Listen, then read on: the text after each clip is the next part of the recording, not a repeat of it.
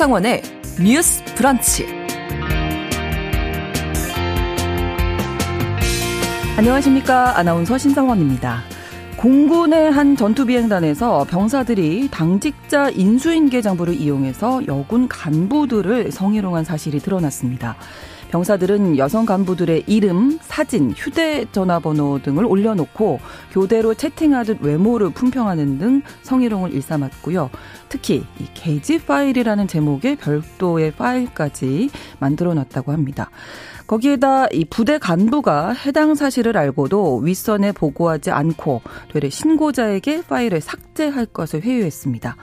병사들의 성희롱은 지난 2021년 11월부터 시작됐다고 하는데요. 당시는 고 이해람 중사의 사망으로 군대 내 성폭력 문제가 우리 사회에 큰 화두가 되고 있던 시점이었죠. 오늘 첫 번째 뉴스픽에서 공군의 여군 성희롱 사건을 자세히 짚어보도록 하겠습니다.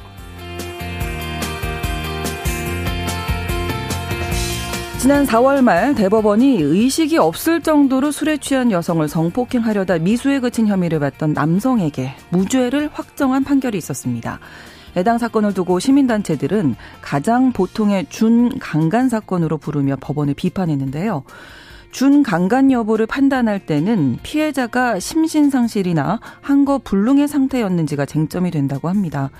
전국 성폭력 상담소가 피해자들을 지원한 사례들을 보면 준 강간 사건은 실제 기소도 잘 되지 않고 기소가 된 사건 중에서도 가해자에게 유죄가 선고된 경우도 일부에 불과할 정도로 피해를 밝히는 것이 까다롭다고 하는데요. 오늘 서해진의 범죄연구소에서는 이 중강간 사건에 대해서 깊이 있게 다뤄보겠습니다. 5월 23일 화요일 신성원의 뉴스 브런치 문을 열겠습니다.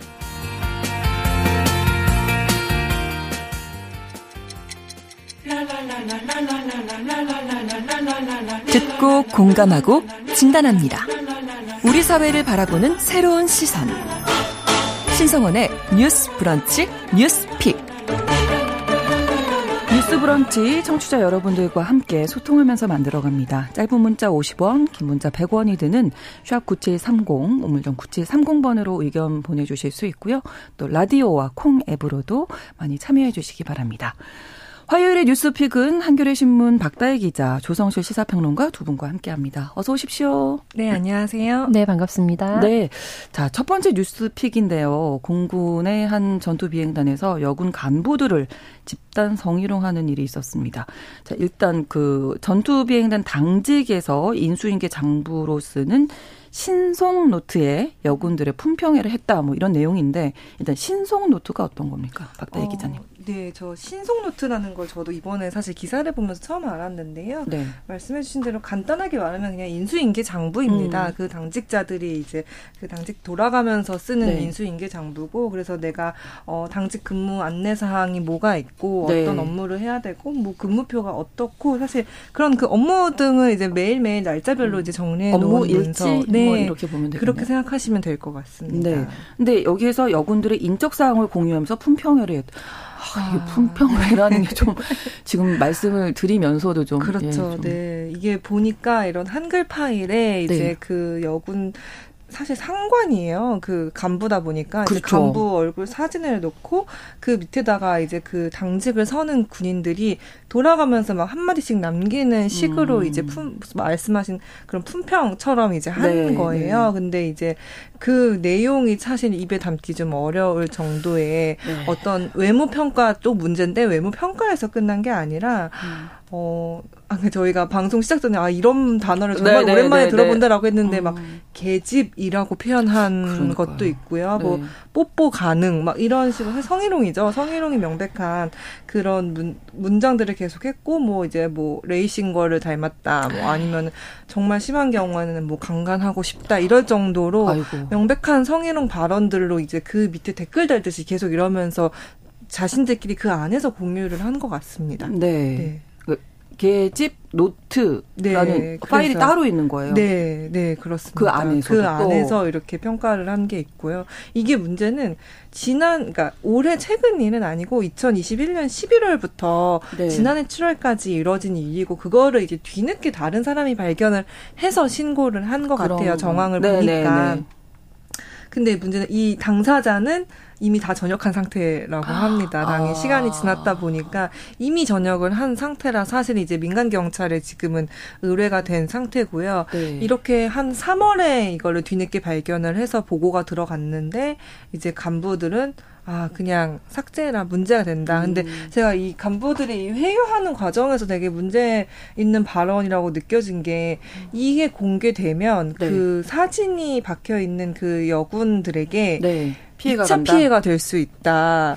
근데 사실 이게 너무 2차 피해라는 개념을 되게 악용했다는 그, 생각이 좀 음, 들더라고요. 그렇죠. 이거를 예를 들어 그러면은 공개하지 않는 선에서 우리가 이러이러한 뭐 징계는 징계대로 하고 뭐 어떤 해결책을 찾아본다 이런 용도로가 그렇죠. 아니라 네, 네. 2차 피해가 될 수 있으니 삭제해라. 음. 이렇게 한다는 건 사실 아무런 조치나 마땅한 징계를 내리지 않겠다는 그렇죠. 얘기잖아요. 결국에는 네네. 그래서 이제 그걸로 인해서 지금 간부들도 조사 중이라고 합니다. 네. 네. 조평론가님 이거 뭐 명백한 성 희롱이잖아요. 네, 우리 직관적으로도 그렇고 여러 면에서 성희롱으로 볼 수밖에 없겠는데요. 다만 앞에서 기자님께서 얘기해 주신 것처럼 현재 여섯 명이 그 파일을 공유했던 것으로 알려져 있는데 네. 여섯 네. 명은 이미 전역을 했기 때문에 일반 경찰선에서 조사를 시작한 단계고요. 네. 대신 중간 관리자에게 이것을 새로 발견한 사람이 보고를 했으나 네. 그 일부를 확인하고 일정 부분을 이제 삭제를 하거나 락을 걸어라 잠금을 음. 그냥 해둬라 다른 사람이 더 이상 보지 않게 음. 그래서 보지 않으면 어, 문제 삼지 않으면 문제가 아니다라는 좀 음. 그런 걸 보여줬어요. 네. 그래서 관련해서 이제 이게 성희롱이라고 규정되어 있는, 그러니까 성폭력이 아니라 성희롱을 법적으로 인정할 것이냐의 논의는 네. 이제 성희롱의 범위를 어디까지 설정할 것이냐, 음. 뭐 언어적 성폭력이라든지 신체 행위를 묘사한다든지 뭐 이런 것에 있어서 조목조목 사실 담겨 있는 건 아니기 때문에 법 조문에 음. 아. 늘좀 논란이 있어 왔습니다. 그래서 네. 직장 내에서 특히 언어적 성희롱 내용을 비롯해서 이것들을 인정하기 위한 이제 확장하는 방식으로 논의가 되어 오기는 했지만 네. 또 여기가 특수하게 군 부대잖아요. 그렇죠. 근데 또 선임이 이제 밑에 부하 직원에 대해서 한 것이 아니라 음, 일반 사병들이 간부 여성 간부들에 네. 대해서 했던 일이거든요. 음. 근데 이제 뭐 육군 같은 경우에도 있고 아마 공군에서도 있을 텐데 공공연하게 자기의 상사를 모욕하거나 했을 때에 여기에 군형법에 근거해서 음. 처벌을 하거나 징계 조치를 하도록 하는 것은 있지만 네. 이미 당사자들이 전역을 한 상황이기 때문에 음. 구체적으로 이것이 법 조문에 어떻게 적용될 것인지에 대해서는 음. 어, 자세한 진상이 좀 나오고 난 뒤에 음. 확인이 될 수 있을 것 같습니다. 그러니까 지금까지는 뭐, 뭐 조사 징계 어떤 조치도 이루어지지 않았던. 네. 네. 그런데 이제 거죠. 일반 회사에서 일이 죄송합니다. 네. 일어났다고 생각을 하면은 음. 예를 들면 직장 내 괴롭힘이라든지 그렇죠. 네, 네. 그다음에 성희롱이라든지 음. 등등 여러 가지 제목으로 이제 바로 네, 명예훼손이라든지 그렇죠. 네, 고소를 할 수가 있는 상황인 거죠. 그러니까 한 가지는 여군들에 대해서 집단적으로 성희롱했다. 그리고 네. 은폐하려 했다. 요두 그렇죠. 가지가 문제점인데요. 음. 요 해당 성희롱이 2021년 11월 앞, 앞서서 제가 오프닝에서도 말씀드렸지만 당시에 네. 고 이해람 중사 사망, 사망, 사건 때문에 뉴스에서 여러 번 나왔고 맞습니다. 우리 사회가 정말 분노했던 그 시점인데 맞습니다. 그때네요. 네, 그냥 음. 말씀하신 대로 사실 위기 의식이 전혀 없는 거라고 사실 생각이 들고요. 우리가 이제 보통 이런 강간 문화라는 말을 쓰기도 해요. 이제 음. 여성을 계속 성적 대상화하면서 네. 평가하고 그런 방식으로만 여성을 다루는 그런 문화들을 강간 문화라고 하는데 어, 제가 근데 이 말을 썼을 때 너무 센 말 아니냐 이렇게 또 말씀하시는 분들도 계시긴 했거든요. 근데 어. 이게 사실 이제 군대뿐만 아니라 여러 집단에서 계속 이런 일들이 좀 반복이 되고 네. 이거에 대해서 사회가 전체적으로 이제 약간 자각하지 못하는 것 같아요. 이게 음. 그냥 아마 그 군대 내 분위기가 그러니까 남자들이 모여 있으면 음. 그 정도는 우리 할 수 있는 얘기 아니야. 그냥 술자리에서 가볍게 던지는 농담 같은 거 이런 식으로 되게 아무렇지 않게 받아들이는 문화들이 여전히 만연해 있다는 음. 거가 이 정도는 위기 의식이 전혀 없다는 거. 내가 실제로 네. 터치한 것도 아니고 그 사람을 보고 눈앞에서 얘기한 것도 음. 아니고 우리끼리 그냥 뭐 네뭐 희덕거리는 건데 이것도 못하게 하냐라는 정도의 인식이 좀 드러난 것 같고요. 네. 또 하나는 사실 저는 되게 모순적이라고 생각. 생각을 하는 게 군대라는 조직이 어느 정도 그 사실 상명하복이 가장 중요한 그렇죠. 조직인 거잖아요. 네네. 네. 그래서 어떻게 보면은 뭐랄까 그러니까 평등하지 않은 어떤 지시나 이런 것도 마땅히 따라야 하는 거는 군대라는 어떤 특수성 때문에 음. 용인이 되고 어쨌든 무조건 네네를 하는 그런 문화가 있는데 네. 그런 조직에서도 여성 군인은 상관으로 간부임에도 예, 예, 불구하고 예. 대우 네. 이게 그런 것도 받지 못한다는 음. 어떤 음. 현실이 되게 적나라하게 드러났다고 생각을 해요. 그래서 네. 사실 한국에서 막 소위 말하는 젠더 갈등이다라고 이제 얘기를 하면서 많은 정치인들이 아 그럼 여성도 군대 가라. 여성이 군대 가면 해결되는 일이다. 뭐 아니면 여성이 대신 군대를 가면서 뭐 음. 저출생 문제도 해결해 보자. 막 이런 식으로 얘기가 계속 나오는데 사실 늘 뒤따르는 게 이런 얘기거든요. 군대 안에 이런 성폭력 문화에 대해서 제대로 고쳐지지도 않고 반복해서 나오잖아요. 고쳐지지도 않고 네, 네. 나아지지도 않는데 무조건 여자가 군대를 가면 그게 해결되는 일이냐라는 식의 그 반론이 계속 나왔는데 네. 그 문제를 계속 여실히 보여주는 거 아닌가 좀 그런 생각이 듭니다. 네. 음. 네. 이, 이 이해람 중사의 사망 사건 때문에 공군이 주목을 이제 받았 잖아요. 그리고 그 20전투 비행단에서 또 2022년도에 여군 하사가 또 사망하면서 논란이 일었거든요. 근데 지금 이번 사건과 이전에 우리가 언급한 사건들 이외에 2000년대 초반에도 사실은 여군 간부가 이제 성희롱과 성폭력을 당해서 사망한 사건들이 또 있었어요. 그래서 우리가 이런 역사들을 좀 되짚어 볼 때 결국에 계속해서 이런 이른바 강간 문화라고 일컫는 음, 음. 것들을 피해자만 모르면 되지 않냐. 우리끼리만 하는 조크다. 이런 식으로 은폐하는 사람을 100% 차단할 수는 사실 없고 다만 이것들이 불거졌을 때 네. 어떻게 징계를 내리는가 음. 그리고 어떤 매뉴얼에 근거해서 그것을 음. 준수하는가를 보여주는 것이 재발을 방지하는데 되게 중요하다고 보거든요. 네. 한 가지는 그거고 두 번째로는 여기에 동의하지 않는 누군가가 반드시 있을 수밖에 없는데 네. 그 사람이 내부 고발을 하든 아니면은 이제 여기에 대해서 신고를 하든 신고 를 했을 때 보호받고 본인이 응당 이 사회에 긍정적으로 기여하는 역할을 했다라는 음. 그런 음 그런 도덕적인 어떤 감정들을 느낄 수 있어야 되거든요. 네. 그런데 지금 그 두 가지 축에서 공군의 대처는 계속해서 지적을 받고 있음에도 불구하고 이번에도 똑같이 유사하게 실패한 전철을 밟았다는 거 그게 저는 뭐 이 문제를 일으킨 장본인들에 대한 비난과 비판은 이미 너무 이제 공공연하게 다 합의가 된 거고 근데 여기에서 그 역할을 하라고 놓여져 있는 중간 관리자들이 계속해서 은폐하고 이 사건이 제대로 해결되지 않거나 문제시 됐을 때 본인의 진급이나 이런 데 또 문제가 될까 봐 이제까지 네네. 네. 은폐하는 일들이 잦았거든요. 그래서 요런 조직 문화 문화, 그러니까 이 문화가 개선되지 않으면은 결국 뭐 군대에서 휴대폰을 이제 예전보다 더 쓰게 하고 어느 정도 이제 공개하고 외부하고 차단하는 그런 것들을 조금 더 이제 개방하는 방식으로 간다고 하더라도 네. 고질적인 문제는 사실 해결될 수 없을 것이다. 음. 그래서 이제 보통 위계에 의한 성폭력이나 성희롱 같은 걸 얘기할 때 직급에 의해서 우리가 구분을 하잖아요. 그런데 군대라는 조직은 절대 다수가 우선 남성이고 그렇죠. 네, 그렇기 때문에 이런 군대에서 가장 중요하게 생각하는 직급보다도 어떻게 보면 성별 자체가 이미 위계가 되어서 네, 네, 네. 더 강력하고 은폐되는 형식으로 음. 이제 발현을 하고 있다는 게 안타까운 현실인 것 같습니다. 같습니다. 이런 조사 결과도 있다면서요. 아무래도 여군들을 상대로 한 성희롱 네. 차별이 네.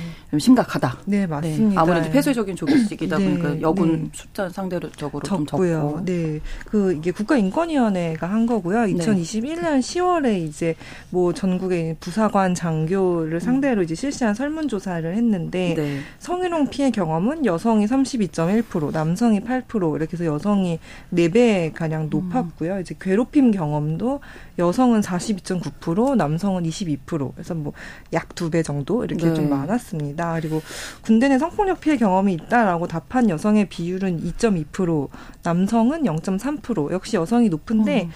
저는 약간 생각보다는 너무 적은 비율이라고 생각해서 드러나지 않았을 수도 있겠다라는 그렇죠. 좀 생각도 하기는 했어요. 네. 그래서 약간 아까 그 평론가님께서 좀 짚어주신 것처럼 이런 이 성희롱 이 단건에 대한 어떤 징계도 중요하고 그 조직 문화 차원에서 음. 저도 이번 이 사건에서 이 뒤늦게 이걸 발견하고 사실 신고하고 보고한 그 당사자 분이 네. 제대로 좀 보호 조치를 받았으면 하는 바람이고 음. 이분이 어떻게 되는지도 사실 좀 지켜봐야 된다고 그렇죠. 생각이 들더라고요. 왜냐하면 네. 자기 상관을 고발한 거나 다름이 없기 네. 때문에 그게 군대라는 조직에서는 더더욱 약간 금기시 되는 있는 어떤 일을 음. 어쨌든 용기를 내서 해주신 거잖아요. 그래서 그분이 좀 잘 보호받으면서 음.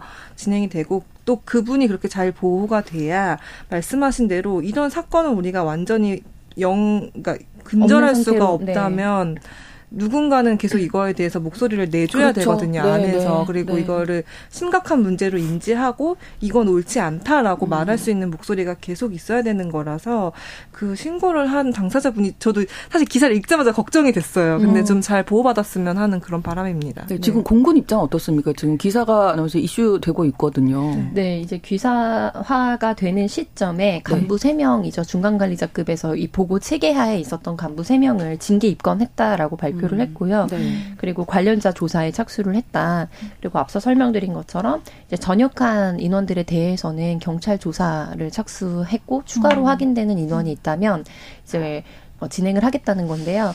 우선 이분이 내부에서 이제 문제시하고 이것을 고발한 이후로 사실은 이제 거기에 대해서 일정 부분 또 훼손됐을 파일이 훼손됐을 여지도 있기 때문에 네. 이게 피해 범위가 어디까지인지는 지금 확인된 것보다 더 확대될 수도 음. 있다라는 개연성을 두고 조사가 진행될 것으로 보입니다. 네. 군대 내 뭐 성희롱 성폭력 얘기 많이 나오지만 사실 다른 조직에서도 우리 음. 사회 여기저기에서 이런 비슷한 얘기들이 우리가 많이 사실 이거 좀 어디서 많이 듣던 내용 아닌가 이런 생각도 하게 되는데 정말 많았거든요. 그 몇년 음, 전에 음, 대학교 내에서 여성 여학생들을 단체로 또 품평 맞습니다. 하던 게 알려지면서 또 이슈가 됐었잖아요. 네. 이런 얘기 정말 익숙하실 거예요. 집단만 바뀌면서 네, 반복돼서 네, 네. 일어나는 일이고요. 뭐 대학 신입생 이런 그 교대였어요. 그 또 교대 뭐 단톡 방 그다음에 음. 또 저는 이번에 찾아보면서 알았는데 뭐 서울대 출신의 의사 유튜버가 네. 뭐 다, 자신의 동문 여성 의사들의 외모를 품평하는 컨텐츠를 또 만들었다는 어떤 아, 얘기도 그래요? 있고 뭐 새마을금고 농협 신협 이런 어떤 지역에 있는 어떤 그런 곳에서는 그 조직 안에서 아무래도 좀 성인지 감수성이 떨어지다 보니까 좀 계속해서 뭐 젊은 여성 직원이 들어왔을 때 그들의 음. 얼굴이나 음. 몸을 가지고 품평하는 일들 이런 일들이 사실 집단만 바뀌지 계속 발생하고 그래요. 있는 일이고 그래서 뭐 한창 뭐 단톡방 사건 뭐 이러시면서 좀 익숙하실 것 같아요. 네, 네. 그러니까 음. 지금 말씀하셨던 그 단어잖아요. 성인지 네. 감수성 우리가 얘기한 지 꽤 된 것 같은데 네. 네. 계속 반복되고 있고 음, 이거 어떻게 음. 좀 예, 근절할 수 있을까요? 네, 우선은 이제 그 성희롱이 집단 내 특히 외모 품평을 중심으로 해서 이뤄지는 사례들을 지금 얘기해 주셨는데 네. 그런 경우에 사기업이나 이런 데에서의 조치도 물론 상향이 돼야 되겠지만 저는 기본적으로 공공기관에 음. 취업을 하려고 하는 사람들에 대해서는 취업 네. 제한에 준하는 음. 징계 조치나 허드를 만들어야 된다고 생각하거든요. 네. 그래서 굉장히 충격을 줬던 게 당시 서울교대에서 네. 문제가 됐었고 그렇죠. 이미 그, 네 거기에 문제됐던 이제 어, 당시에 학생들이 교원이 돼서 재직 중이라는 사실이 또 알려지면서 굉장히 논란이 됐었거든요. 근데 결국 이런 게 어떤 것으로 저는 서사적으로 연결되냐고 보냐면 우리가 한동안 거의 유엔에 가서 발표까지 하면서 대한민국의 스쿨미투를 고발했었습니다. 음. 그래서 특히 사립학교에서도 또 많이 일어났었는데 선생님들이 이제 여중생, 여학생, 고등학생들을 대상으로 해서 했던 발언들을 전국적으로 이제 모아서 고발을 하기도 하고 또 실제로 실제로 수사 의뢰를 하기도 하고 그리고 이제 저희가 같이 참여하고 있는 정치하는 엄마들에서는 교육청에서 내부 징계를 어떻게 진행했는지 음. 그리고 이후에 다시 교단으로 복귀를 했는지 등에 대해서 정보 공개를 교육청들이 하지 않아서 전국적으로 또 소송을 하고 현재도 음. 하고 있는 게 있고요. 네. 서울시나 이렇게 상대로 해서는 승소 조치를 이미 계속해서 받았거든요. 그렇군요. 근데 현재의 관련 법령이 미비하기 때문에 어, 예를 들면은 서울시랑 해서 받았으면 서울시의 자료를 받을 수 있고 네. 또 다시 다른 땡땡 교육청에 정보 요, 공개 요구를 했는데 거기서 네. 공개하지 않으면 또 소송을 해야지만 받을 수 있는 그런 상태입니다. 그런데 음. 그 변호사 수임 비용은 물론 내부에 변호사가 고용되어 있지만 그것도 다 비용이기 때문에 그렇죠. 소송 비용은 다 우리 우리 혈세로 들어가는 거거든요. 음. 과연 무엇을 지키기 위해서 음. 이제 이런 것들이 계속되는가.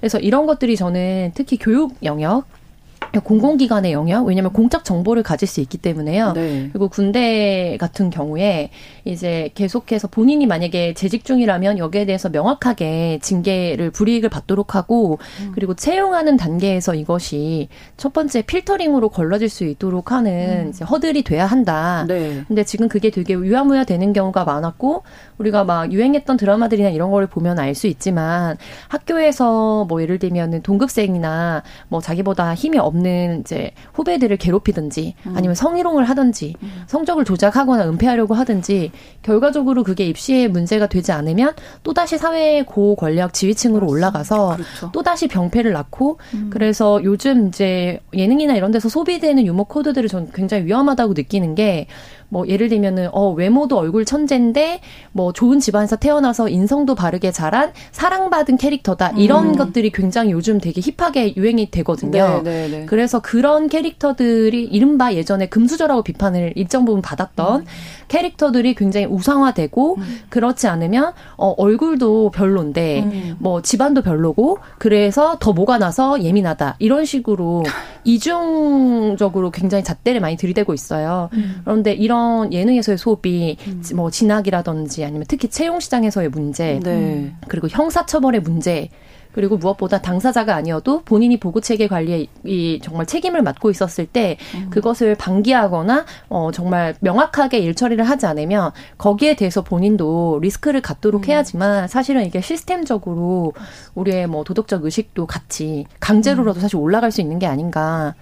네, 음. 그런 생각을 합니다. 이게 흥분해서 말이 너무 빨라졌어요. 네. 이게 문제라는 인식이 좀 있어야 될 것 같아요. 그냥 아니 내가 한번 얘기할 수도 있지 이런 게 음, 아니라. 네, 네, 네. 사실 근데 이게 국방부에서 성인지 교육이 이루어지긴 하거든요. 안 이루어지는 건 있어요. 아니에요. 네네. 네, 안 이루어지는 거 아니고 근데 이제 다만 좀 그게 실효적으로 이루어지고 있나는 좀 볼 필요는 음. 있을 것 같고 그 현재 지금 국회에 계류돼 있는 법안 중에 이제 서훈 민주당 의원이 발의한 군인의 지위 및 복무에 관한 기본법이 있어요. 그 개정안을 보면 네. 이 성인지 교육을 조금 더 이제 세부적으로 시행 계획도 마련을 하고 군대별로 혹은 계급별로 이거를 좀 세분화하기도 하고 국방부 장관이 그 2년마다 효과를 좀 평가를 해봐라. 약간 이런 내용을 담은 개정안이 있는데 좀 논의가 됐으면 음. 좋겠다라는 생각도 들고 네. 한편으로는 그러니까 군대라는 어떤 그 집단의 특수성이 있기 때문에 그러니까 엄청난 남초 집단이고 사실 사회에 그렇죠. 이 정도의 남초 집단은 거의 없을 예. 정도로 그러다 보니까 조금 더 어떤 이런 우리가 여성에 대해서 이야기하는 것에 대해 조금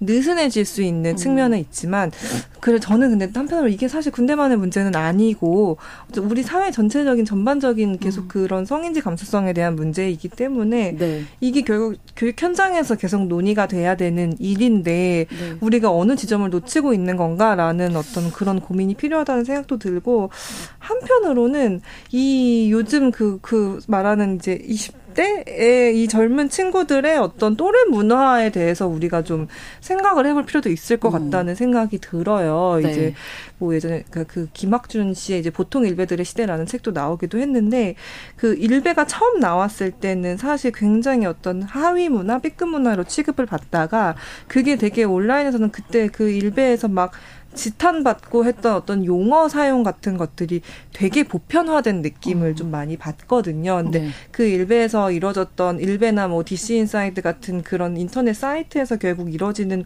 되게 많은 수는 결국엔 여성을 성적 대상화하고 성희롱하고 그런 문화들이 굉장히 팽배해 있거든요. 근데 네. 그러면은 아이들이 자라면서 내가 어떤 여성에 대해 어 정확하게 이 관계 맺는 법을 배우기 이전에 음. 온라인 문화를 내가 먼저 접한다면 그렇죠. 그게 그냥 단순히 어떤 농담 따먹기처럼 허용되는 문화를 접하면 사실 바꾸기 쉽지 않을 것 같거든요. 네. 나도 네. 그렇게 얘기하고 싶고 네. 그래도 되나 보다. 먹힌다고 네. 생각해요. 네. 이른바. 맞아요. 네. 네. 뭐 그럴 수 있을 것 같아요. 아이들 같은 해야, 경우에는 그렇죠. 그렇게 네. 해야 또 아이들끼리 놀 수도 있을 네, 네. 거예요. 그러니까 음. 그런 또래 문화를 우리 사회가 어떻게 좀 음. 해야 될 것이냐를 좀 논의해야 되죠. 근데 이게 되게 참 지난한 숙제 같은데 그렇죠. 그렇습니다. 두 분이 네. 말씀해 주시는 이제 부분이 네. 예방하려면 아주 네. 어릴 때부터 성인지 감수성 관련된 정말 교육이 필요. 체계적으로 필요하다 이렇게 좀 정리를 해볼 수 있을 것 같습니다. 잠시 후에 저희가 뉴스픽 이어갈 텐데요. 이 경기도 성남시에서 결혼에 대한 긍정적인 인식을 심어 주고자 미혼 남녀가 단체로 만날 수 있는 행사 준비 중이라고 하는데 잠시 후에 이야기 나누도록 하겠습니다. 11시 30분부터 일부 지역에서는 해당 지역 방송 보내드리겠습니다.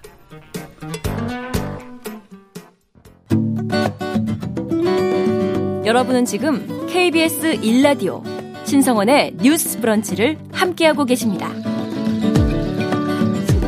두 번째 뉴스픽 이어가겠습니다. 지자체에서 소개팅을 시켜준다? 이런 내용인데요. 지금 행사 이름이 솔로몬의 선택. 이고 성남시에서 왜 웃으세요 두 분? 네. 그리고 미혼 남녀에게 신청을 직접 받고 참가 자격도 있더라고요. 요 내용 좀 네. 네, 박 기자님이 아, 네, 네. 자세히 좀 알려주세요. 사실 이 기사 처음 듣고 아 언제적 얘기야 약간 이런 생각이 들었는데 네. 어제 밤에 서울시도 비슷한 걸 추진한다 그래가지고 어. 아 시대가 이렇게 되게 거꾸로 가나 약간 이런 생각이 음. 좀 들긴 했는데요. 네. 그 말씀하신 대로 성남시에서 7월달에 이제 미혼 남녀의 만남을 주선하겠다. 네. 그래서 이제 솔로를 떠서 뭐 솔로몬의 선택이다 약간 이런 행사를 연다고 밝혔어요. 근데 음.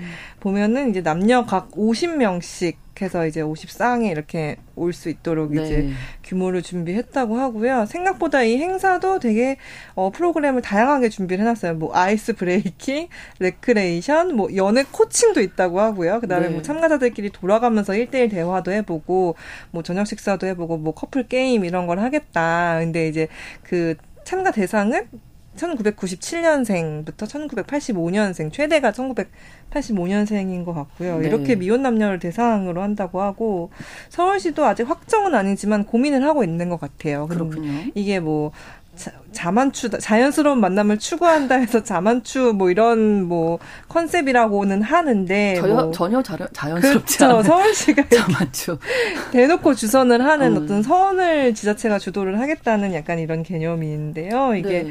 사실 이 두 행사 모두 저출생 대책의 일환으로 나왔다는 게참 저희가 좀 음. 짚어봐야 될 지점이 아닌가라는 네. 좀 그런 생각이 듭니다. 네. 조 평론가님 어떻게 생각하세요? 네, 저도 같은 생각을 했는데요. 네. 그러니까 두 가지에서 놀랐는데 첫 번째는 이제 기사 발행일이 네. 이제 직전이었다는 사실에 깜짝 놀랐고 거의 10년 전 뉴스가 아닌가 아니. 싶었는데 두 번째로는 네. 이게 성남시였다는 사실에 또 놀랐습니다. 음. 왜냐하면 이제 지역을 차별하려는 것은 아니고 정말 진짜 인구 절벽 위기에 놓여 있는 농어촌 도시들이 있거든요. 네. 그리고 실제로 한 10여 년 전부터도 이미 이런 도시 소멸이 조만간 된다라고 지적을 받았던 지자체들이 네. 이런 소개팅 프로그램 같은 거를 개최한다고 해서 비판을 많이 받았었어요. 네, 네. 주로 농어촌 도시들의 이름도 또 많이 올라와 있었던 걸로 저는 그, 기억을 하는데 네, 네. 근데 이제 수도권에 있는 음. 20대에서 30대의 이제 성인 남녀들이 자연스러운 만남을 추구할 공간과 기회가 없어서 음. 성남시에서 운영하는 이 호텔에 가서 레크레이션을 하고 하는 이런 행사에 참여할까? 심지어 이게 추첨입니다. 인원이 오, 200명 이상이 신청하면은 추첨하는 네. 건데 이후에 7월 9일 그러니까 7월 2일에 몇 명 정도가 참석하는지 이제 봐야 알겠지만 요즘에는 동호회도 되게 많고요. 그렇죠. 네, 독서 book club 같은 거에 참여하시는 분들도 많고 네. 예, 자연스럽게 본인이 알아서 연애를 하고 싶다면 자연스러운 만남을 추구할 수 있는 계기들을 만드시거든요. 그럼요. 그래서 이 결혼에 대해서 긍정적인 관점을 갖도록 하기 위해서 이 행사를 기획했다고 하는데 이런 질문을 해볼게요. 만약에 요즘에 연애 프로그램들 중에서 네. 스펙이 되게 좋다라고 소개를 받았지만 음. 알고 보니까 데이트 폭력에 뭐 경험이 있다 든지 성병의 음. 이력이 있다든지 음. 이런 것들이 고발되면서 문제가 됐던 출연자들이 있습니다. 네. 근데 만약에 여기서 자연스러운 만남을 주관을 했는데 주관을 해줘서 여기에서. 여기서 결혼을 했는데 알고 보니까 사기 결혼이라든지 아니면은 음. 정말 무언가 뭔가 건, 뭐 성병에 문제가 네. 있다든지라고 했을 때 네. 근데 이게 과연 그러면 자연스럽게 정말 개인이 완전히 책임지고 만나는 만남과 음. 같은 그런 같은 급에서 볼 수 있는 수준의 만남인가를 봤을 때 분명히 중계를 해주는 어떤 그것도 더군다나 지자체 기관에서 비용을 들여서 하는 음. 거거든요. 그렇죠. 이런 부분에서 저는 법적인 책임까지는 없다고 하더라도 음. 아무래도 사회적이고 도의적인 책임으로부터 완전히 자유로울 수는 없을 음. 것이다라고 생각이 들어요. 네. 그래서 그런 종합적인 것들을 봤을 때 이 성남시 정책 기획과에서 이거 기획하신 분들 저는 이분들이야말로 다시 성인지 감수성 교육을 받으셔야 된다라고 생각을 하고요. 이거 결제하신 분들도 문제라고 음. 생각을 합니다. 그래서 지금 이런 사례 같은 경우에 결국에 문제 진단을 제대로 못한 거거든요. 그렇죠. 네. 네. 왜 결혼을 못 하고 있는가? 네. 네. 그리고 결혼을 하고서 문제인지. 아이를 안 낳기로 결심하는 가정도 되게 많습니다. 그럼요. 근데 그거는 되게 여러 가지가 있어요. 경제적 문제도 있고 부동산 문제도 있고 취업의 문제도 있고 음. 그리고 기후 위기의 문제도 있습니다. 네. 네. 내 아이가 살아갈 미래가 너무 음. 엄혹하게 느껴지기 때문에 음. 근데 그런 것들이 내가 인간다운 최소한의 생존을 이제 보장받으면서 살 수 있다라는 음. 확신이 들면 원하는 사람은 누군가 든 만날 수 있고 결국에는 결혼도 하고 아이도 낳는 거거든요. 음. 그래서 이거를 거의 20년 가까이 계속해서 역사를 하고 있는데도 불구하고 수많은 사람들이 지자체에서 이런 것들을 추진을 한다는 거는 여전히 굉장히 전 어. 근대적으로 느껴집니다. 네.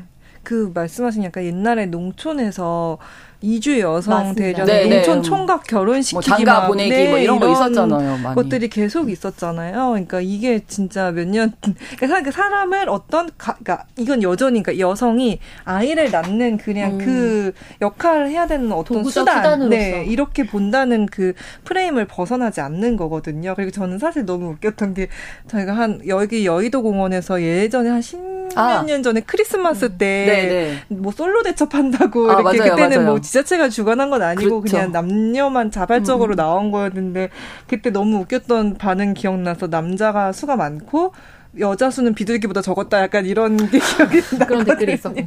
네. 그러니까 그러니까 이런 게 참 저희가 유머러스하게 얘기를 하지만 문제적인 프레임을 계속 갖고 음, 있는 것 같고 그렇죠. 사실 지자체에서 이미 다른 어떤 지역의 지자체에서도 이런 걸 계속 한 지자체가 있었나 봐요. 그러니까 네. 예를 들어 이제 대구 달서구 음. 같은 경우에도 막 네.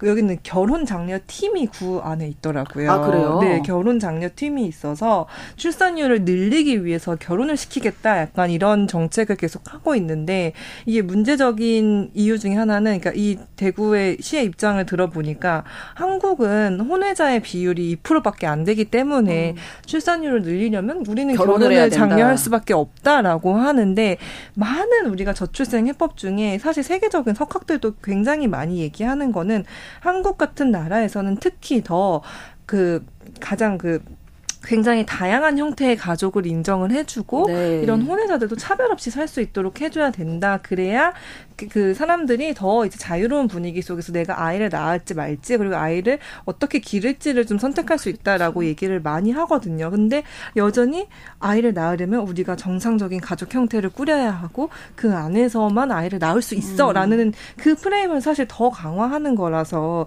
요즘 사람들이 사실 결혼을 안 하는 건 만날 수 없어서가 아니라 말씀하신 대로 굉장히 합리적인 여러 가지 이유가 있거든요. 그리고 네. 이미 사실 젊은 층은 내 개인의 삶이 조금 더 중요하다는 그 인식이 훨씬 높아서 이거 이상으로의 어떤 어드밴티지가 내가 결혼 제도 안에서 마련되지 않는 이상 음. 그들의 선택을 지금 비난할 수는 없고 그들의 등을 떠민다고 사실 결혼이 급하지도 않은 그렇죠. 상황인데 네. 예산을 쓰고 이거 어떤 그 지자체의 음. 어떤 모든 이 자원을 가용을 투입해서 이런 거를 한다는 게 과연 2023년에 맞는 해법인가라는 생각이 좀 듭니다. 네. 청취자 CK님이 만날 기회를 만들어 달라는 게 아니라 청년들이 잘 살 수 있는 지역 사회를 만드는 데 힘써 주시죠.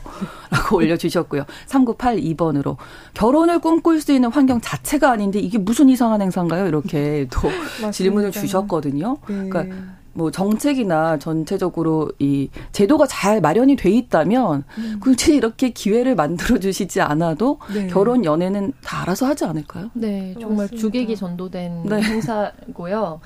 그 최근에 또 인기가 있는 드라마가 닥터 차정숙이라는 아, 드라마인데 음. 거기에 이제 유머 코드들이 적절히 배합돼 있기 때문이기도 하지만 음. 소재 자체가 많은 사람에게 공감을 좀 불러일으키기 때문이 라는 생각이 음. 들어요. 네. 근데 이게 고학력 여성, 특히 고학력 상대적으로 고소득 가정에 속해 있는 여성들도 본인으로서 이제 살아가면서 일가정 음. 육아를 병립하기가 되게 어렵다라는 현실을 보여주는 거잖아요. 그렇죠. 결국에 결혼이라는 거는 여성이 스스로 직업을 가질 수 있고 그리고 본인이 해왔던 일을 이제 거기서 고용 단절되지 않고 지속적으로 해나갈 수 있다라는 기대가 있을 때 자연스럽게 내가 신뢰할 만한 사람이 생기면 평생을 약속하게 되는 겁니다. 근데 그렇죠. 네, 네, 그런 게 없이 음. 정말로 결혼만을 원하는 사람들을 모아서 네. 결혼시키겠다라는 생각 자체가 이제 굉장히 사람들의 현 시대의 인식과는 괴리가 음. 있다고 봐야 하겠습니다. 이게 저출산 대책팀에서 계획을 네, 했다고 하니까 네, 네. 출산을 위한 거라고 보면 더 맞습니다. 이게 더 이상하게 약간 전략적인 만남인 네, 거니까요. 네. 그게 좀 이상하죠. 네. 이게 그 제가 최근에 말을 들어보니까 서울시에도 사실 그러니까 저, 출산을 좀 독려를 하려면은 가장 많이 꼽는 게 젊은 층들의 성평등한 문화라고 얘기를 하거든요. 네. 근데 지금 이제 좀 보수 정권으로 바뀌고 지금 서울시에서 또 내부의 어떤 성평등 정책을 하던 팀이 모두가 이제 저출생에만 매달려 있다는 거예요. 어떻게든 이것만 음. 하겠다는. 근데 이게 말씀하신 주객이 전도된 거죠. 이거가 그렇죠. 문화랑 기반이 깔려 있지 않은데 과연 누가 출산을 할 것이냐. 음. 이걸 좀 다시 한번 지자체가 좀 알았으면 좋겠습니다. 네, 이 행사에 얼마나 많은 분들이 참여하시는지도 지켜보도록 네. 하겠습니다. 청취자 이은지님께서 신성원의 뉴스브런치 항상 잘 듣고 있는 애청자입니다. 박다혜 기자님과 조성실 평론가님 나오는 날은 특히 의견과 기사 전달이 명확해서 집중이 잘 어, 됩니다. 어, 감사합니다. 열정적이고 네. 적극적인 방송 감사드립니다. 하셨는데 저희가 정말 감사드리고요. 네. 저도 많이 두 분을 통해서 배우고 있다는 점 말씀드리고 싶습니다. 감사합니다. 화요일의 뉴스픽 한겨레 신문 박다혜 기자, 조성실 평론가 두 분과 함께했습니다. 고맙습니다. 수고하셨습니다.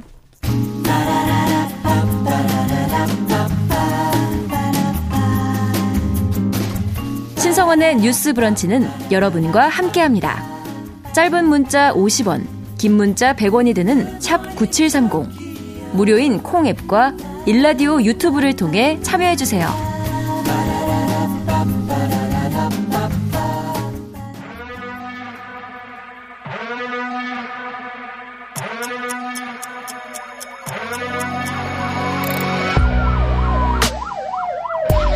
범죄를 통해 우리 사회의 이면을 살펴본다. 뉴스 브런치 서혜진의 범죄 연구소. 범죄연구소 서혜진 변호사와 함께하겠습니다. 어서 오십시오. 네, 안녕하세요. 자, 오늘은 어떤 범죄를 또 가지고 오셨습니까? 네, 오늘은 중간간 사건을 조금 들여다보려고 합니다. 예전에 이게 좀 복잡하던데요, 네. 중간간 네. 사건. 이게 최근에 이제 네. 대법원에서 클럽에서 만난 어떤 보통의 음. 중간간이라고 이름 붙여진 사건 관련해서 네. 어, 중간간 미수 혐의로 기소된 피고인에 대해서 이제 무죄 판결을 확정한 사건이 있었는데요. 네, 네. 그 사건 때문에 다시 한번 이제 중간간이라는 대체 음. 무엇이냐 또는 어, 법률적인 쟁점이 무엇이냐에 대해서 네. 조금 관심을 많이 가지고 있는 것 같습니다. 저희가 뉴스픽에서도 지난달에 다뤘던 기억이 나는데 일단 어떤 사건이었는지 다시 한번 좀 정리 네. 부탁드리겠습니다. 이게 정말로 최근 대법원 판결이 난 사건이긴 하지만 실제 사건이 발생한 거는 정말 6년 전의 일이에요. 그래서 이거 한 번 이런 그 기간만 보더라도 사실 네. 얼마나 이제 피해자가 한 번 그 어떤 수사기관이나 사법적 판단을 구하는 데 있어서 이렇게 오랜 시간이 걸린다는 거를 음. 좀 알게 될 수 있는 사건이기도 한데요. 네. 어, 어쨌든 6년 전 2017년 5월에 발생한 사건이고요.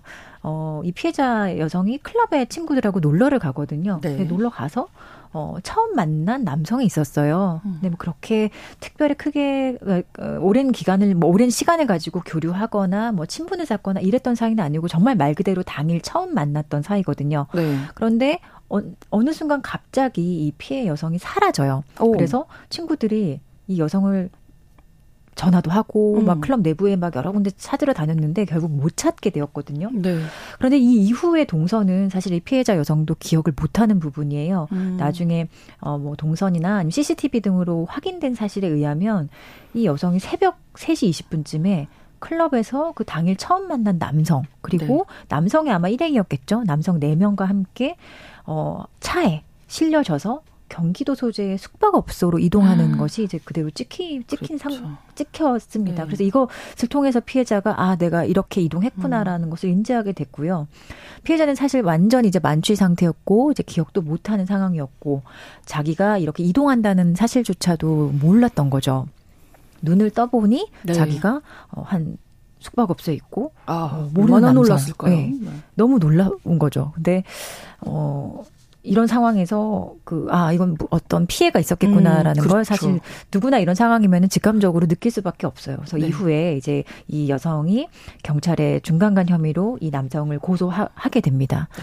그런데 고소도 이제 바로 고소가 돼서 뭐 수사기관에서 혐의가 인정돼서 법원으로 넘어지는 그런 넘, 넘어가는 네. 기소가 된 게 아니라요. 네. 불기소 처분을 받게 됩니다. 음. 어, 왜냐하면은 이 중간간 사건의 가장 맹점이라고도 할 수 있는데 이 피해자 여성은 그 피해 당시를 사실 전혀 기억을 할 수가 없거든요. 그렇죠.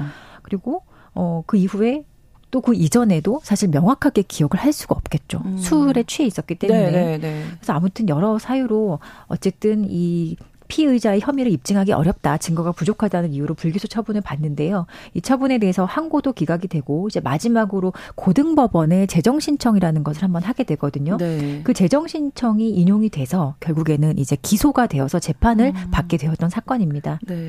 그런데 이 재판 과정에서도 사실은 1심이 피해자가 원치 않았음에도 불구하고 국민참여 재판으로 배심원 재판으로 진행이 되었고요. 네. 이 재판에서 음, 배심원 7명 중에 5명이 네. 무죄라고 판단을 해서 어, 이 사건 무죄가 1심에서 판결이 났고 2심도 무죄가 됐고요. 네. 그리고 마지막으로 상고한 대법원에서도 최근 이제 무죄가 무죄. 확정이 됐던 겁니다.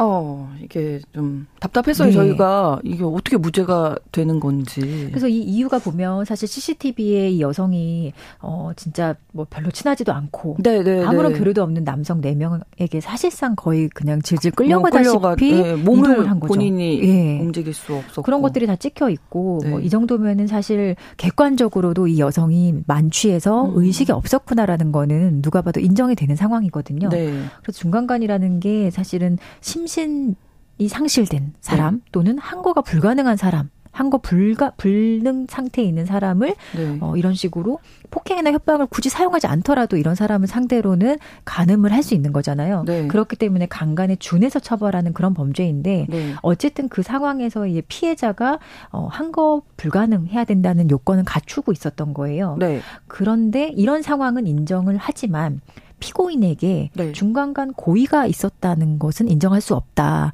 애초에 이 상황이 어, 중간간 미수로 기소가 됐거든요. 네. 그런데 피고인이 했던 발언 중에 피해자가 너무 시체 같아서 어, 아무런 마음이 들지 않았다. 그래서 그냥 뭐 옷만 벗겨두고 말았다. 이런 얘기가 있는데, 이런 취지의 말로 사실은 재정신청이 인용돼서 기소가 된 건데, 네. 이 정도로는 피고인에게 중간간 고의가 있었다고 단정할 수 없다라는 것이, 어, 그, 3심을 그 어. 계속 어, 뭐 1심, 2심, 3심에서 계속 공통적으로 어 음. 무죄를 판단한 근거였던 거죠. 그러니까 중간간에 고의가 없다라는 게 이 사건 무죄의 주요 이유였던 겁니다. 그러니까 저 제가 지난달에 그 뉴스픽에서 다뤘을 때도 그럼 옷을 막 아무 때나 막 벗기나요? 어떤 그러니까 이 사건이 아무...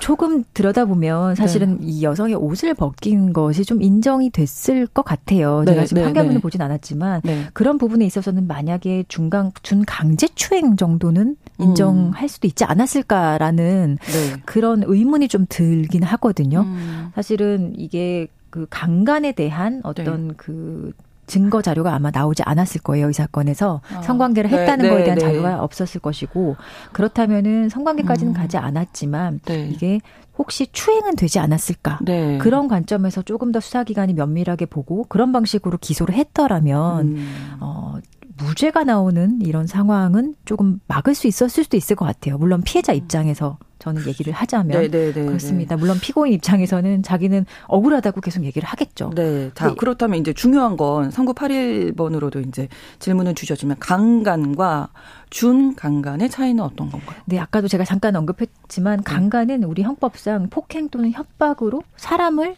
정말 강간했을 때 처벌하는 범죄고요. 음, 네. 3년 이상의 유기징역이 선고가 되는 폭행 협박이 있어야 되는 예. 거군요. 그런데 준강간은 이런 폭행 협박이 굳이 필요가 없는 거예요. 아. 왜냐하면 심신상실 또는 항거불능 상태에 있는 사람을 간음했을 때 아. 그때 이 강간과 똑같이 처벌한다라는 의미로 강간에 준해서 처벌한다는 의미를 가졌기 음. 때문에 우리가 준강간죄라고 얘기를 하는 거거든요. 네. 어. 그럼 이, 이 여성은 지금 만취 상태였고 본인이 스스로 몸을 못 움직였는데 네. 왜 한거불능 상태에 있는 게 너무 명확하죠. 네, 네. 이건 맞지만 네. 강간죄의 고의라는 것은 피해자가 이렇게 한거불능 상태에 있는 것도 인지를 하고 네. 그 상황을 이용해서 이 피해자와 가늠하려고 하는 네. 그런 고의까지 있어야 되는 거예요. 음. 근데 이 상황에서는 일단은 이런 피해자가 만취 상황이나 네. 만취 상황이기 때문에 항거가 불가능하다라는 거는 다 인지를 했어요. 됐는데, 했는데 네. 고의가 인정 자체가 안된 아. 것이 어 이 피고인의 어떤 진술이라든지 아니면 피고인 진술에 좀 부합하는 피고인의 일행들의 진술이 있었던 것 같아요. 아. 뭐두 사람 사이에 스킨십 정도는 있었고 피해자가 뭐 동의를 한 것 같다. 이런 식의 피고인 쪽에 좀 일방적인 그 증언이나 진술 이런 것들이 사실상 그 다 받아들여진 거거든요. 그러니까 고의라는 것 자체가 사실 조금 이게 그 정말로 그 내심의 마음을 판단하는 절차는 아니거든요. 법률적으로는 음, 네. 객관적으로 이 사람의 행동이라든지 어떤 행위를 통해서 사후적으로 추단하는 방식으로 판단을 하는 건데 네. 사실 이런 부분에 있어서 정말로 이게 고의가 없었던 상황이 맞는가 그러니까요. 조금 이 기, 이 숙박업소까지 가는 과정 네. 그리고 피해자의 상태 이런 것을 보면 음. 사실 정황적으로는 매우 그, 의심스러운 상황이 네, 네, 맞는 네. 거죠. 그런데 사실은 없다. 예, 법정에서는 의심스러운 상황만 가지고 피고인에게 유죄를 선고하는 수는 없기 때문에 뭔가 합리적인 의심을 배제할 수 있을 정도의 무언가가 있어야 되는데 그게 아마 부족해서 네. 어, 무죄 판결이 나온 것이고 또 기존에 이런 사건 보면은 이게 검찰이 애초에 기소하지 않았던 사건이거든요. 아. 고등법원이 기소해라라고 네, 해서 네, 네, 어쩔 수 없이 기소한 사건이거든요. 음. 근데 이렇게 재정 신청이 인용돼서 기소된 사건은 네. 사실 저희도 하다 보면 검찰이 기소 기존의 어떤 불기소의 그 입장을 유지하려고 하는 경향이 음, 좀 강합니다. 그러네요. 그렇기 그러니까, 때문에 예, 피해자가 사실은 거, 그런 것들을 좀 검찰이 대신 해줘야 되는데 어, 피해자 입장에서는 수사기관에게도 의지하기 어려운 상황. 음. 인 거죠. 법률적으로 되게 여러 가지 쟁점이 있는데 그러네요. 절차적으로도 그렇고요. 그리고 고의를 판단하는 과정에 있어서도 어 피해자 입장에서는 상당히 조금 받아들이기 어려운 음. 여러 가지 어려, 좀 뭐랄까요 이해할 수 없는 부분이 많았을 것 같습니다. 네, 그래서 가장 보통의 준강간 네. 사건이다. 신고율도 낮고 기소도 안 되고 이런 건데 또 다른 사례가 또 있으면 네. 이게 정말로 제가 또 사례를 좀 보려고 네. 어, 기사 검색도 하고 했었는데 사실 이 정도의 사건은 참 보도가 되지 않아요. 이게 아, 중간간 사건의 특징인 것 같아요. 이 이런 아. 사건이 보통의 중간간이라고 이름이 붙여진 것 자체가 네. 사실 이런 류의 중간간 사건이 너무나 현실에서 많이 많아서. 일어나고 많이 일어나기 때문에 관심도 가지지 못하고 아. 또 대부분 술과 약물 또는 클럽에서 일어나는 음. 일들이 많거든요. 클럽에서 당일에 만난 남성 네. 그리고 뭐 원나잇을 하고 그 다음에 네, 네 일어나 네. 보니 음. 처음 보는 사람이고 이런 상황에서 일어나는 일이 많다 보니까 네. 이게 사건화되는 경우가 거의 없는 거예요. 아. 그리고 예를 들어 뭐 어, 작년에 있었던 그 대학 내 뭐 중간간 치사 사건 네. 같은 그런 대학 성폭력 사건 같은 경우는 음. 피해자가 이제 사망 정도의 어떤 극단적 상황에 이른 결과가 된 거잖아요. 네, 네. 그런 정도가 돼야지 우리도 관심을 가지고 아, 아 이 중간간이 뭐지? 중간간 치사? 뭐 중간간 산 이런 거에 관심을 가지는데 네. 이 정도의 사건은 사실상 너무나 현실에선 비일비재하고 음. 수사 기관도 어, 그렇게 관심을 가지고 피해자 입장을 들여다보지 않기 아, 때문에 아, 음, 그래서 보통의 중간간이라는 이름도 아. 붙여졌고요. 뭐 유죄 밝히기도 너무, 너무. 어렵죠. 예. 네. 왜냐하면 이런 거예요. 피해 아까도 참 이게 이해가 안 가시는 분도 많겠지만 네. 일단 중간간이 성립하려면 피해자가 심신 상실 또는 항거 네. 불능 상태에 있어야 돼요. 이 네. 말은 피해자가 기억할 수 있는 게 없어야 된다는 거예요. 음. 근데 기억할 수 없기 때문에 피해 상황을 얘기할 수 없겠죠. 그렇죠. 진술할 수 없고 그렇죠. 그러면은 누구 말을 들어봐야 하냐? 기억이 있는 가해자의 얘기를 들어볼 수밖에 없는 거예요. 음, 근데 가, 유리한 얘기 하겠죠. 네, 가해자는 네. 너무나 자기의 그 변론 전략, 방어 전략에 그렇죠. 맞춰서 사실 상황을 완전히 꾸며낼 수도 있거든요. 그렇죠. 네, 네. 그리고 그런 것들이 어떤 무죄 추정의 원칙이라든지 음. 형사법의 대원칙에 맞춰서 사실은 그런 것들을 입증할 수 있는 다른 증거가 없다라고 한다면 그렇게 피고인이나 피의자의 주장이 그대로 불기소하거나 무죄를 하는 그 이유가 되기도 하는 거죠. 그래서 피해자들은 사실은 그 상황 기억 못 하는데 네. 수사하는 과정에서 뭐 그 모텔에 들어가는 CCTV를 확인했을 때 1차 충격을 받아요. 어, 내가 저렇게 들어갔구나 아, 라는 거를 상기를 뒤늦게, 알게, 뒤늦게 알게 되는 거죠. 그리고 뭐 법정에서 피고인이 하는 얘기를 듣고 네. 피고인이 저렇게 어, 방어를 하는구나. 어. 나는 저랬던 기억이 없는데. 네, 네, 네. 그러니까 대부분 딱 두 가지로 나눠져요. 피고인의 방어 전략을 보면 첫 번째는 성관계의 증거가 확실하게 나오는 경우가 있잖아요. DNA를 네, 채취했는데 네, 가해자의 DNA가 나왔다. 음. 이럴 경우에는 성관계 자체를 음. 어, 부인할 수 없기 때문에 어 성관계 한거 맞아. 네. 그런데 의식 있었고 동의 음. 받고 합의하에 한 합의하에 한 행위다라고 아. 주장을 합니다. 네. 그런데 피해자가 상당히 시일이 지나서 신고를 하거나 또는 증거가 좀 없다는 것을 미리 피고인 측이 아는 경우가 있어요. 음. 그런 경우에는 피고인이 대담하게 성관계 자체가 없었다라는 주장을 하기도 합니다. 그래서 대부분 주장이 이 둘 중에 하나가 돼요. 그래서 피해자 입장에서는 사실상 피고인이 어떤 전략을 취할지도 사실 모르는 거죠. 음. 피고인의 전략이나 그러네요. 뭐 방어나 변론의 그 말 그대로 정말 전략인 것 같아요. 그 네, 전략에 네, 따라서 네. 어, 사, 사건이 어떻게 흘러가는지를 음. 피해자도 그때가 되어서야지 판단할 수 있는 거예요, 사실. 피해자가 뭔가를 좀 내가 음. 기억이 난다 이러면 또 이게 안 되는 거죠. 그렇죠. 기억이 기억이 난, 아예 안 나야 네. 돼요. 기억이 드문드문 날 수도 있잖아요, 사람이. 그렇죠. 뭐, 뭐, 뭐 뭘 봤던 그렇죠. 것 같기도 하고 순간적으로 아닌 것 같기도 꿈이었는지. 저 많은 피해자들이 처음에 경찰에서 얘기할 때는 정말 기억이 안 났는데 며칠 지나니까 갑자기 불현듯 그 음. 순간이 떠올랐다. 네. 그렇게 얘기하는 분도 많거든요. 네. 물론 이런 사건이 다 안 되는 건 아니지만 근데 이런 식으로 기억을 자꾸 더듬어서 뭔가를 더 디테일하게 얘기한다. 네. 이것도 피해자 진술 신빙성이 없다고 판단을 받게 되고요. 그리고 무엇보다도 중간간 상황에서 피해자가 기억이 없어야 되는데 네. 뭔가를 자꾸 기억하는 듯한 하면. 얘기를 한다. 이거는 이미 어 그렇다면 한거불능이 아니다. 한거불능 아니잖아. 그렇다면 이건 중간간 사건이 아니야라는 결론이 이르게 되는 거죠. 그럼 여러모로 피해자는 불리한데요. 그렇죠. 그래서 이게 피해자들이 이런 말을 하거든요. 사건 당시에 기억이 불완전하지만 기억이 조금 있으면 중간간이 아니라고 하는데 이거 어떻게 된 건가요? 라는 얘기를 많이 합니다. 법 개정해야 되는 거 아닌가요? 그래서 참 이게 중간간도 사실은 저희도 사건 정말 피해 지원을 많이 하다 보면 음, 어느 정도 예측이 돼야 되잖아요. 그렇죠. 근데 가장 예측하기 어려운 피해 중에 하나가 사실 중간간이에요. 이거는 음. 사건을 많이 한다 그래서 경험이 많이 쌓인다고 해서 어, 예측을 잘 할 수 있는 것도 아니고요. 그렇군요. 가해자가 어떻게 나오는지에 따라서 너무 사건이 달라지는 음. 그런 좀 피해자 입장에서는 정말 답답한 거죠. 그러니까 이것도 아니고 저것도 아닌 거예요. 네. 기억이 나서도 안 되고 너무 잘나서도 안 되고. 아, 그렇습니다. 오늘 중강간 사건에 대해서 알아봤는데 너무 좀 복잡한 네. 예, 내용인 것 같아요. 라운드 KJS님, 성폭행을 당해야만 법이 적용된다고 하니 법이 참 이상하네요. 이렇게 말씀 남겨주셨는데 좀 개정도 필요한 부분이 있지 않나 싶습니다. 서혜진의 범죄연구소 서혜진 변호사와 함께 했습니다. 고맙습니다. 네, 감사합니다. 신성원의 뉴스 브런치 5월 23일 화요일 순서 마치겠습니다. 저는 내일 다시 오겠습니다. 고맙습니다.